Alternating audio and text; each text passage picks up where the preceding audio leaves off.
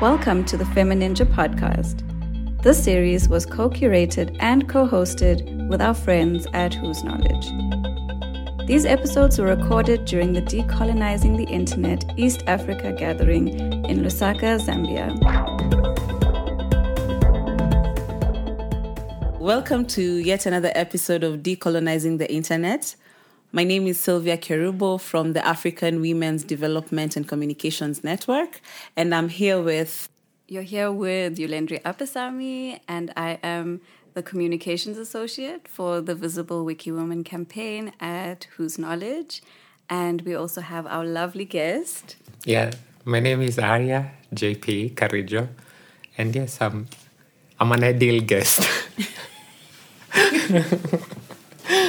Yeah, so tell us more about yourself. Tell us, you know, where you come from, your country, your organization, you, your passions, you know, what you do on a day to day basis. Well, that's that's a lot. Um, so let's see uh, about myself. I like using. Um, so if you've been on my social, what I use as a standard introduction because that whole question of tell me about yourself has always been difficult. And so I found, so for me, the way I do it is I, I introduce myself using absolutes. And That's so, mm, Go for it. and so yeah, the main absolute is that I'm a human being. So, so that's me. Uh, sometimes I might, I might, I might break down that humanity of mine. And so, for example, I exist as a transgender woman. It's part of my humanity. I love as a lesbian. That's also part of my humanity. And the way my viewpoint of the world and the way I tend to see the world is through an African feminist lens. So, so I fight as a feminist. And I like using that as my introduction. And now we have that introduction recorded, so you can just play it for other people when they ask you this question. They're going to listen to this podcast. yes. and are Nice to there any um, affiliations or organizations you want to give a shout out to in terms of the work that you do and uh, who you feel connected to in a more professional workspace? well, shout outs. Well, I mean, if it's connections, I will give it to Whose Knowledge because there's a lot of connection there from the work last year. But also, yeah, a lot of uh, Kenyan, especially LBQ and transgender activist groups, community groups, because the, fact that I get to be on podcasts and in media is just because of the work they do, not yeah. So recognition to all of those, and So, Arya, tell us in your day to day job, the one that pays the bills, how does uh, the internet factor into the work that you do? And maybe a second part to that question is generally, then how does decolonizing not only the internet, but the different spaces and social realities that you exist in come into your day to day? interesting. Maybe I'll start with decolonizing, and I think it's something I was t- talking about over lunch that there's this there's an opportunity for everyone to decolonize. So not just for us as former colonies of some European nation, or not for just uh, people's whose ancestors, descendants of people enslaved, and not just for which other group, indigenous folks who lived on ancestral lands which were taken away from them. So decolonization is not just for us; it's also for the descendants of colonizers because their ancestors had their minds colonized to see the world in a certain way, to believe that certain groups of people are lesser than, than they were, uh, to believe their religion was was saving other nations of the world from I don't know bringing them into the light. Literally, when they are they are the only of connecting with the divine and with the universe. So just believing that your way to connect with all of this was superior, and their descendants need to walk away from that. And so for me, decolonization is not just reserved for groups, it's something all of us can do. It's for men to decolonize from the fact that they believe that they're the gender that's better than the other genders, because that's also a colonial mindset. And yeah, so decolonization is for all of us. And for the groups that I work with on a day to day, especially queer folks, it's important because if you look at a lot of um, African traditions and Asian traditions, uh, queerness was part of it. So, from one of my peoples of origins, um, people were people did not fit into the gender binary were taken as the, um, the medicine people of that community. So, and I remember in grade school, we were taught about the medicine men. And then when I came into activism, I actually found you know they, they weren't really medicine men. The men who occupied a space that was both feminine and masculine. Feminine in terms of how they wore their address, and feminine in terms of what they they were to the community. Because we come from a community that was traditionally warriors, which was fighting men, and they found for the balance of this community, they needed to have someone occupy that powerful feminine figure. And so they chose this non binary person who could either get married to women or men. And and they call this person a Mugwe. And this person literally used to tie their left hand um, until when they had to bless the community and they will unwrap the hand and bless the community and then wrap it again. And that was symbolic of the femininity of of of the community. So, and there's there's all these stories and cultures. Uh, there's one. Uh, this one is from the Kikuyu tribe, and uh, this young person told me that their um, their grandmother saw them and they're struggling with their gender, like um, to find their place in this world in the gender they occupied. And their grandmother was like, oh, you know, in, in our times, we just send you to walk around the tree, like the Mugumo tree. And when you walked back, you are exactly the person you, you feel that you are. And that's how we'll treat you. So, and the fact that we have all these things that were not either documented or not unless you find good grandmothers who can remember, because a lot of them will just tell you, "Oh, we found Christianity, we left all those things behind." But there's all these gems of of um, of queer traditions. There was a bunch of tribes in Kenya: the Kikuyu, the Kamba, the Kipsigis, the Nandi, some of which are some of my origins, who had women marrying each other. So, and yeah, some of this is lost. A few of it is found in ethnographies by uh, a few white men who documented that, even if they, the documentation was skewed. And they will say, I didn't want to speak to those women, but yeah, they were actually married and I wrote it down. So I, I think decolonizing means for me and, and for you know these communities we kind of are activists for for me, decolonizing would mean finding these um, small pieces of heritage and using them to define what our future looks like.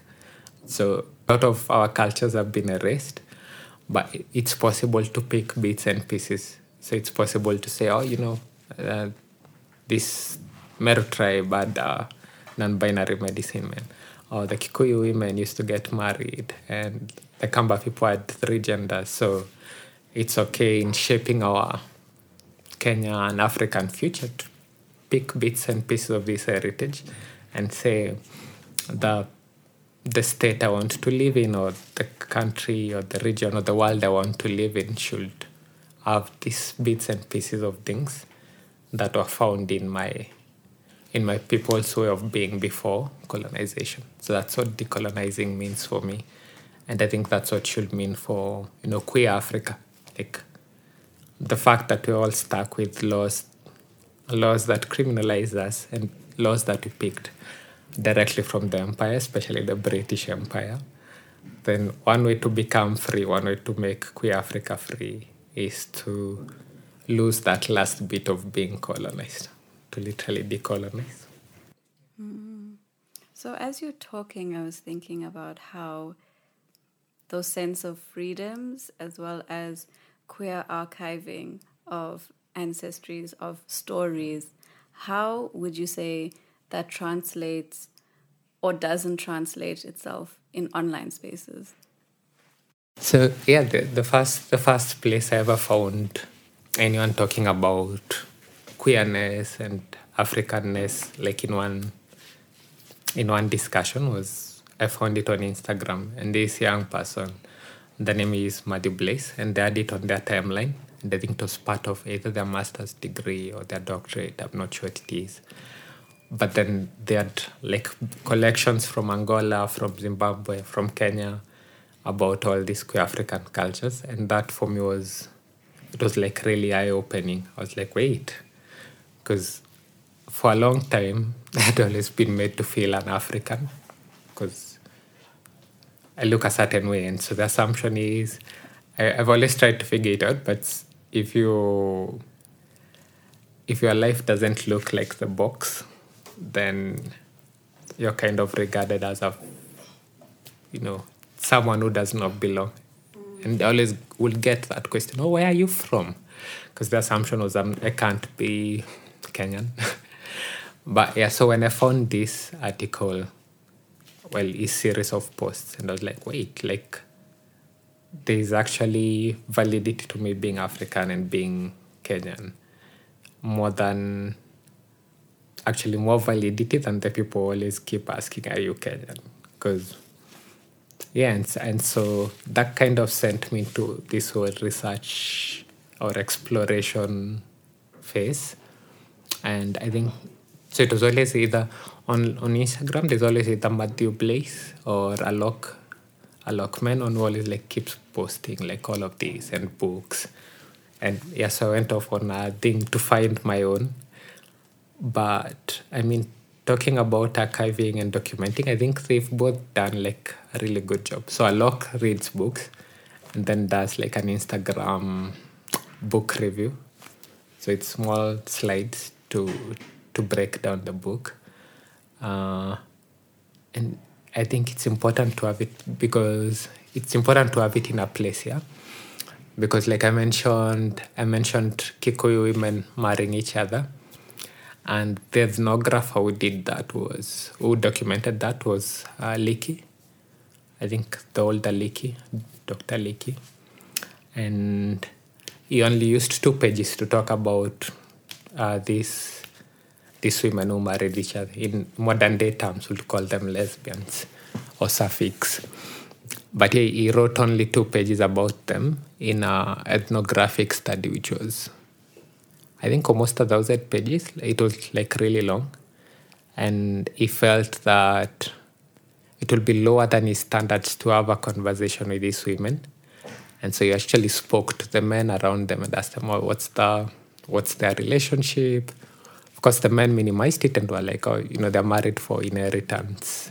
So they never, they kind of dismissed it. But he wrote two pages to his credit. And, and he always admits, you know, I didn't talk to them because it didn't feel right or important. And but it's better than the others because you put two pages somewhere. One other colonizer I know is Lugard, and Lugard wrote back home and said, you know, I've seen women in relationships with each other, but I believe one is like the slave master and the other one is like the slave. Like I can't see how two women can be together. So, so the thing is, if if queer folks living in the 21st century do not pick these tiny pieces of recording, because there's nothing else left, like literally if i go to an older person in the community they don't remember their lives pre-christianity pre-colonization and this we're talking older like 90 years old 100 um, they might remember a few pieces of things but they always wind the story by telling you, oh, but we became Christians, so are you asking about those old things?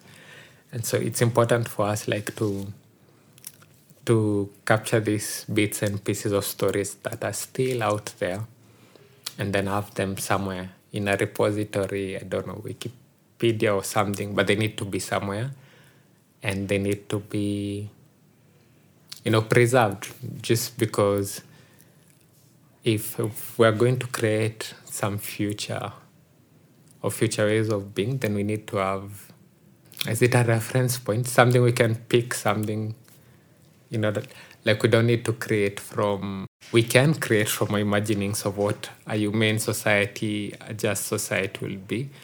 But it's always, it's always easy to do that if you have some reference back, something to not anchor, but almost validate. I'm not sure what that will be, but it's nice to have this, you know, sources you can go back to and say, you know, there used to be something, and I'm I'm not just building from the blue. I'm reframing from a basis, because well, I'm sure those those African cultures that may have been bad to queer folks.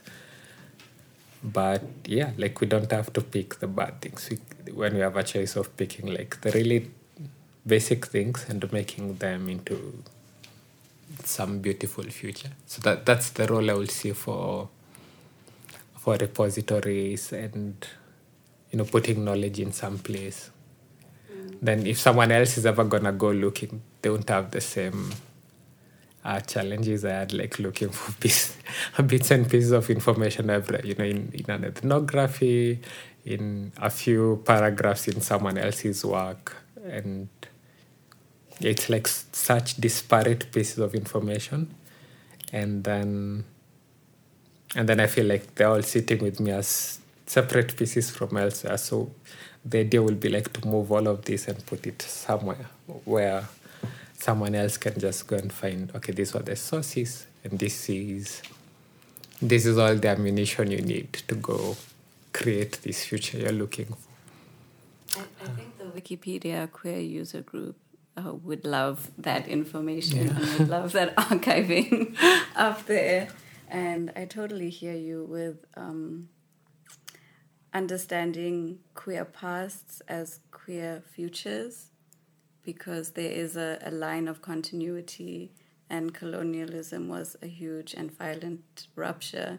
But who's not to say that we have queer ancestors and even with my history of indentureship in South Africa, queer people were not recognized or written about. And I'm in a collective of queer Indian South Africans, and we are wondering where our ancestors? and so you read and look at the archives and you imagine these mm. platonic intimacies maybe as something else, right?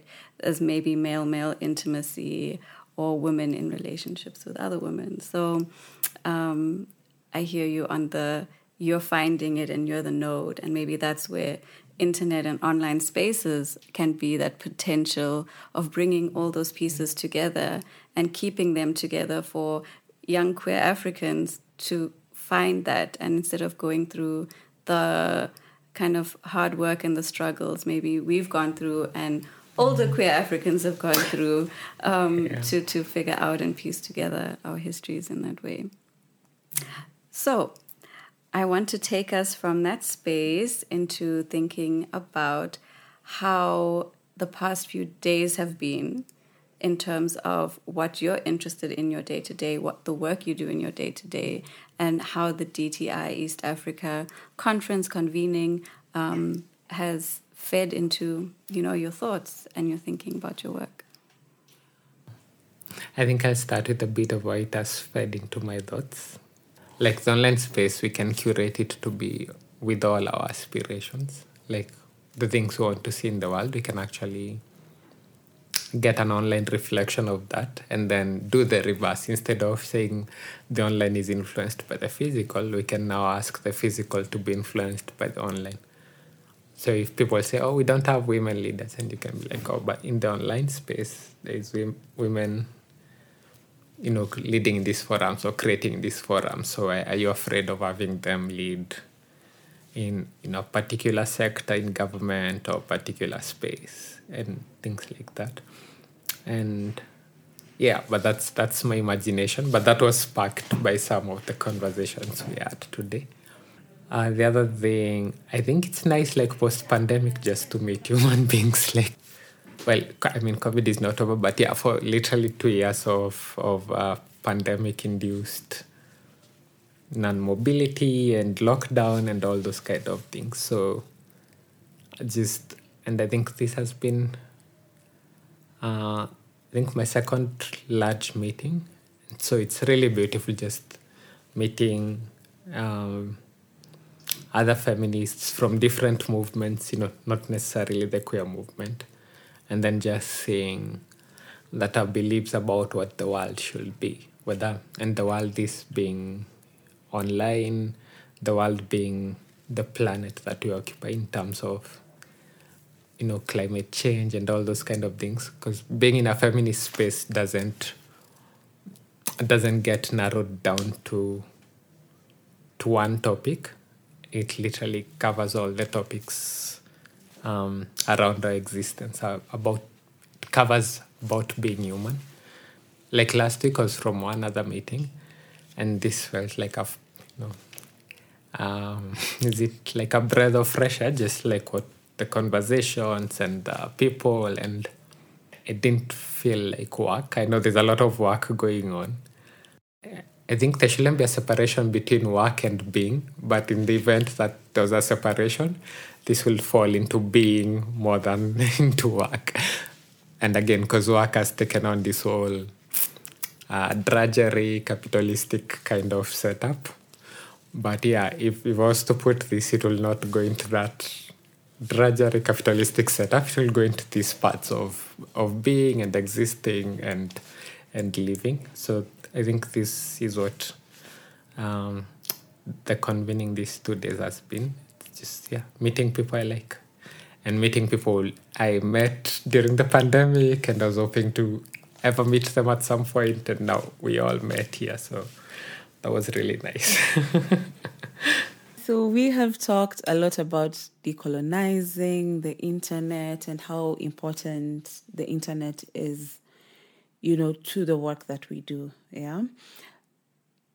What would you like to tell the listeners? You know, we'll have audiences listening to this podcast. What is your message to them with regards to decolonization and even the queer community and how it all ties into it? I don't have so much to tell people, but I think the may, the may not be. I think it's my outlook on all of this. It's like we need to humanize things. I, I feel all these conversations are about humanizing spaces. So, humanizing the online space, humanizing our physical space, and yeah, I think I'll just tell people to humanize. I mean, I also want to share a bit of fears that I have like about trends. It's a trend I've noticed. So like on Twitter, Twitter used to be this space where you could engage with anyone. So someone will be, you know, like a PhD and they're running like a thread about their research.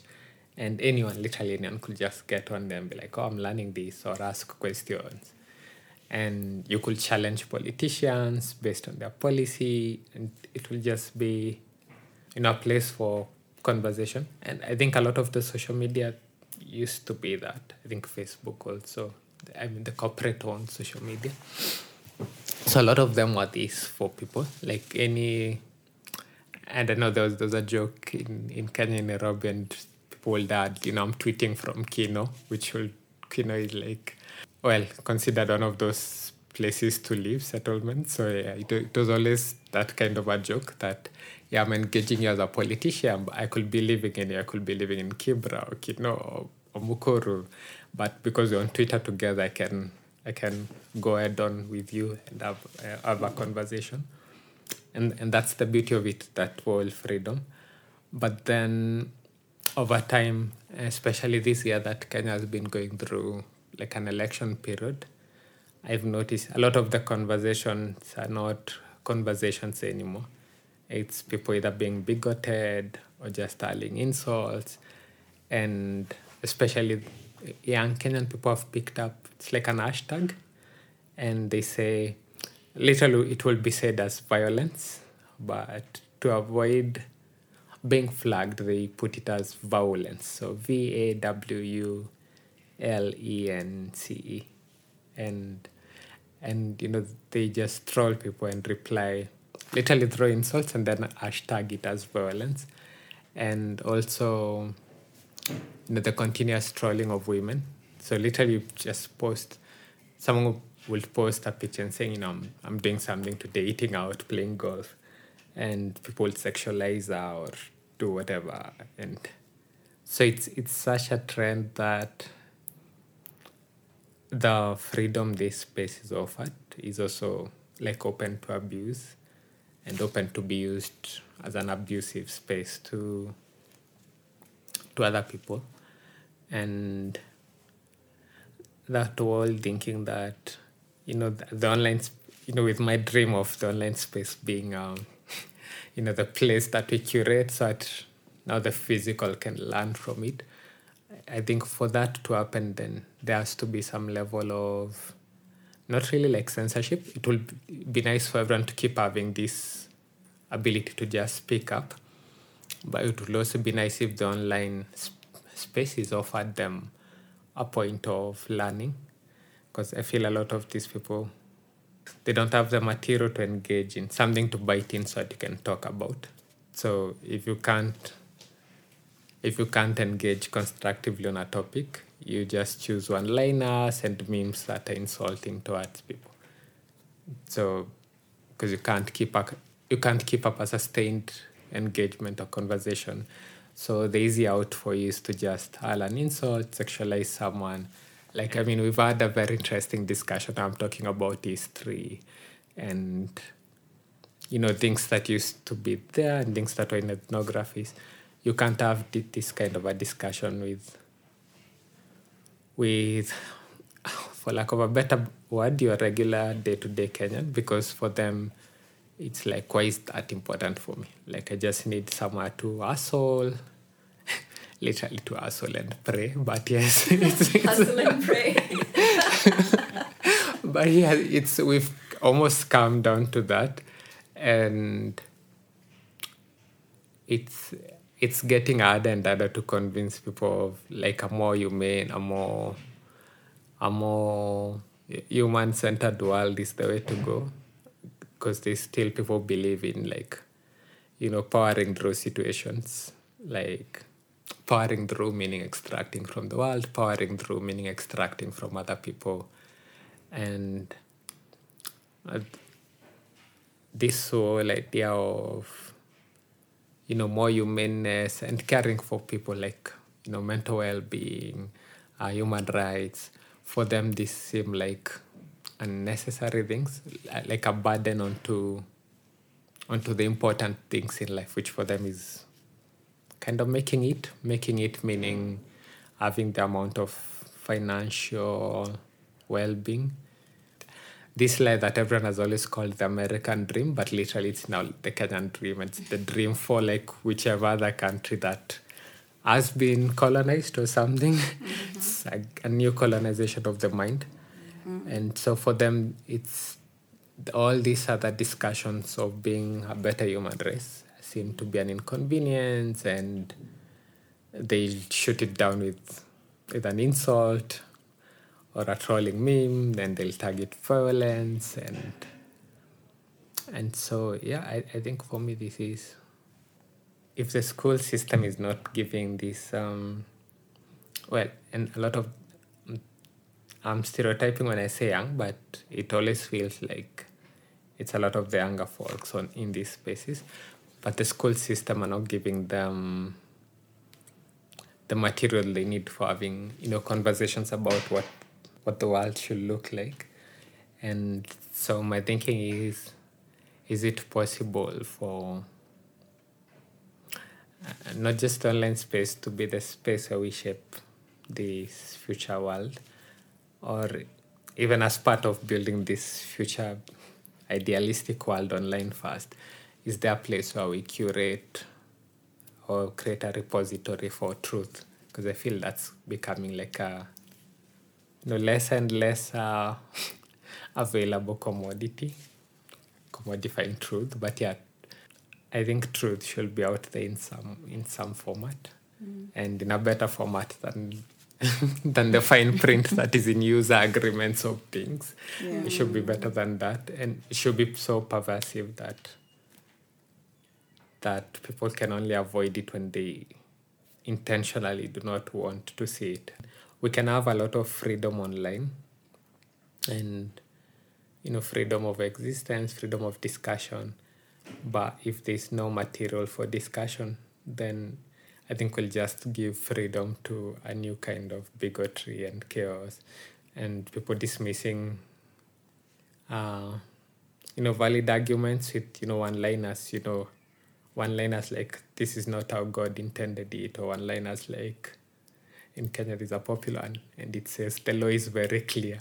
The person quoting this will know almost zero about the law, but they're just gonna reply to you with a one-liner saying, you know, the law is very clear.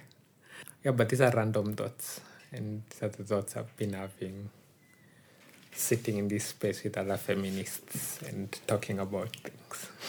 No, I, I, I agree with you actually, because um, you obviously have to think about you know your safety, and because coming, I think Africa is a very conservative continent, and sometimes I feel like people just refuse to embrace knowledge and information, and so even as we think of the marginalized communities, as we think of you know more inclusion and communication and how we how we will be represented in all our diversities. I think we should also like talk about creating a space where women feel safe. You know because we've had so many women leave the internet because of how you know women are portrayed. And i think it's also a discussion we need to really constantly have because even the way you know you're told oh you shouldn't be with a babe who's online. You shouldn't you know as a, as you know this perfect woman you shouldn't be you know vocal or, or stuff like on the internet. I don't think white women get that. Probably because the white men don't reason like that. But besides the point i feel like there's so much information and so much decolonization of the mind that needs to happen especially can i say like african men Of course, because we- can say we- African because they're the most da- like they're, they're the danger to us. You know they're the reason why we're so scared of the internet. They're the reason why and all this stems from that so- socialization like how they've been brought up and it's a very colonized mind. And so if we can be able to educate uh, it's it's hard but if we can be able to like educate them and you know give them all this information then they can also help us create this space this safe space for the women of color. Because to be honest we are the most affected. So hopefully even as we continue with dti as we continue you know with these discussions and we will be able to touch on those topics and you know like just mobilize women and even men to be able to talk about why we want to decolonize the internet and why we want to make it safe for all the women, all the all the women of color in all our diversities. Yeah, yeah. and all the queer people, the non-binary people, the genderqueer people. Um, I do have a question about that, about mm, the burden of teaching, right? And if, not if, as we are living through the world, experiencing it as we do,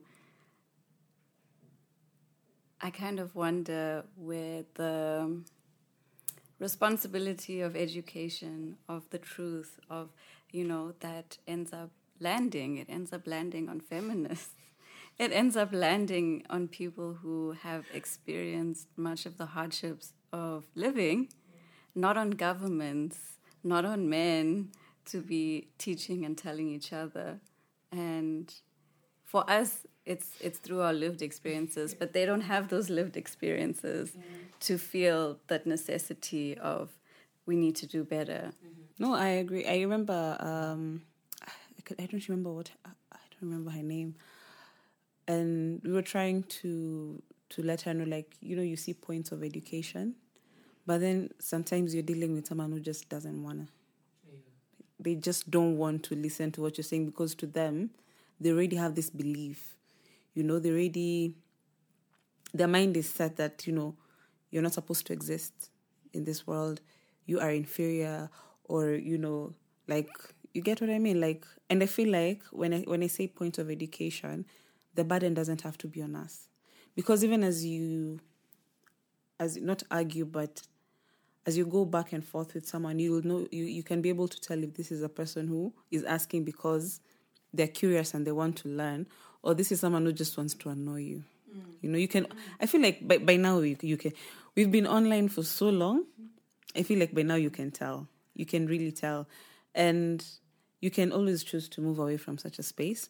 But if you're using your platform to educate and inform, I feel like you, you you can you can continue doing that because you will always reach someone who wants to learn. You will you can always choose not to engage with someone who just wants to annoy you. But I don't feel like that burden should be on us. They have access to materials. They have access to the internet. They have access to all this information, but they're just choosing not to. And they're choosing to annoy you. Mm. That's that's how I feel. I, I guess I guess I would agree with you. I, I mean when when I was sort of coming into being and a huge part of that was like trying to understand myself and because literally you know there people have this um, stereotype that being queer is taught like like who taught you to be queer? But literally what what is taught in our systems is being heteronormative. Yeah like being straight. being straight being straight is what is taught you know from grade two you already have pictures of what what a normal couple should look like what a girl and a boy should be and that's all you know. So and for a queer person in my generation which was kind of pre-internet. It, it was really hard to find information about about me about being where i was. And when i found all of this and for a long time after i thought what was lacking in the world was knowledge. Like oh you know these people don't really me it's just that they don't know and so I, I will spend all my time online trying to educate, Educate, people. inform. Yeah, And write get like tired. long articles. I'll have like the longest pieces. When someone asked a question on Twitter, I'll be the one answering. Mm. And and Um, you spend time and mhm. effort and you find your resources and references Yes. and then you just get some hateful comments I was literally no the person response, who right? would tweet with um, reference to academic papers. So I've told you queer, hist- queer African history. Be like, oh, if you really want to go read more about this, here's a paper, and here's this, here's this. And it it took me a while to figure out some people are just obtuse and, Yeah, they- and they don't want, They just they, want do- to- they're not looking for references. And I guess the one instance I had of that was uh, again, I, I got into this discussion with a Ugandan televangelist. And so we had a whole thread of an exchange. And and I was quite, I was telling him, you know, about queer queer African cultures, and even asked my tribe, and I told him I was like, oh, I'm from different tribes of origin, but these are the ones. Then, but all the time he was asking me about my tribe. He was trying to invalidate to say that these tribes didn't have a queer culture. And so when I presented to him this, and I was like, oh, this was their queer culture. And then, so some random person joined into a conversation and he was like, it's a lie. So I was like, you know, like, we've been on this thread for a while. Like, I have kind of have my facts laid out. So you can't just answer with a three letter sentence like it's a lie. You need to come better than that. Yeah. And so this guy goes, um, know, it's okay to kill a few minorities for the well being of the majority. I was like, wait, you'll really kill us for something that I just showed you is a false belief. And so this televangelist now joins back in and he tells me, you know, I can see you've been schooled in queer theology and you have to misguide the simple minded, like like the person saying we should be short. And it's like, but I've learned to deal with people like you. So like really like we, we've had a conversation, you've not addressed any of the history and all the mm. free education I'm giving on this thread, Yeah. but you're just gonna agree the person who said we should all be lined up and shot because you're suggesting, you know, there's nothing a round of AK-47s won't do, and and so and the previous year, November, the, there's a documentary by the Pope Pope Francis, and in it he talks about you know even if he can't change church rules, like immediately would encourage states to make sure that queer people should can have family, can you know be themselves. And so I asked this pastor, I'm like, okay, the Pope said this in his documentary. And he was like, no, the Pope is apostate. I was like, really? Like, so every religious person who's going to say something in support of us is now ungodly. And I think that was my point of beginning now to analyze every conversation I get into and be like, okay, is this person in it like they really want to learn stuff or they just want to be combative? I've, I've had one with a, a UK based feminist. She's, she's a, a little and she's a TERF, like trans exclusionary feminist. Yeah. And, and this one was, um, I, I think the discussion was about how same discussion we've had about how colonization like erased like queerness and queer Africa. And she was like, oh, but by even calling yourself transgender, you're already using a Western term. And like you, you know, so I'd, I'd listened.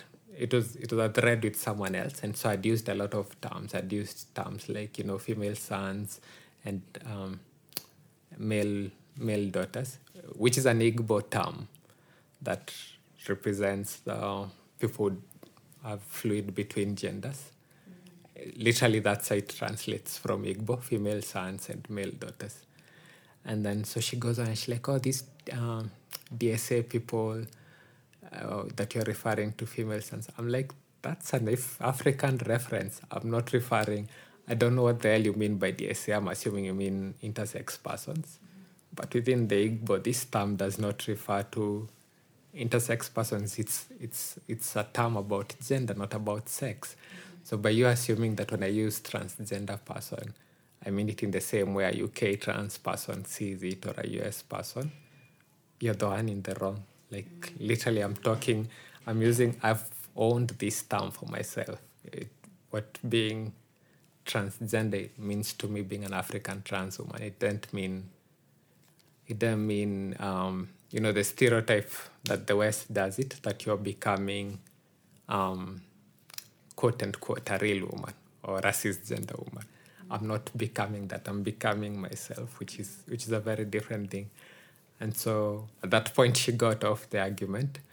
But yeah, again, just this whole people just get into arguments because they're not there to learn. They're just there to be obtuse and to be bigoted and all that. But yes, it was it was interesting. Well, thank you so much for it, like schooling us on queer African histories, on telling us more about what decolonizing generally and what decolonizing the internet specifically means for you. I have one last question. If there is anything else you would like to tell our listeners um, that we haven't covered here, something really important, here's your space. Feel free. And I, I feel like we've covered everything. Plus, at this rate, we're never gonna end.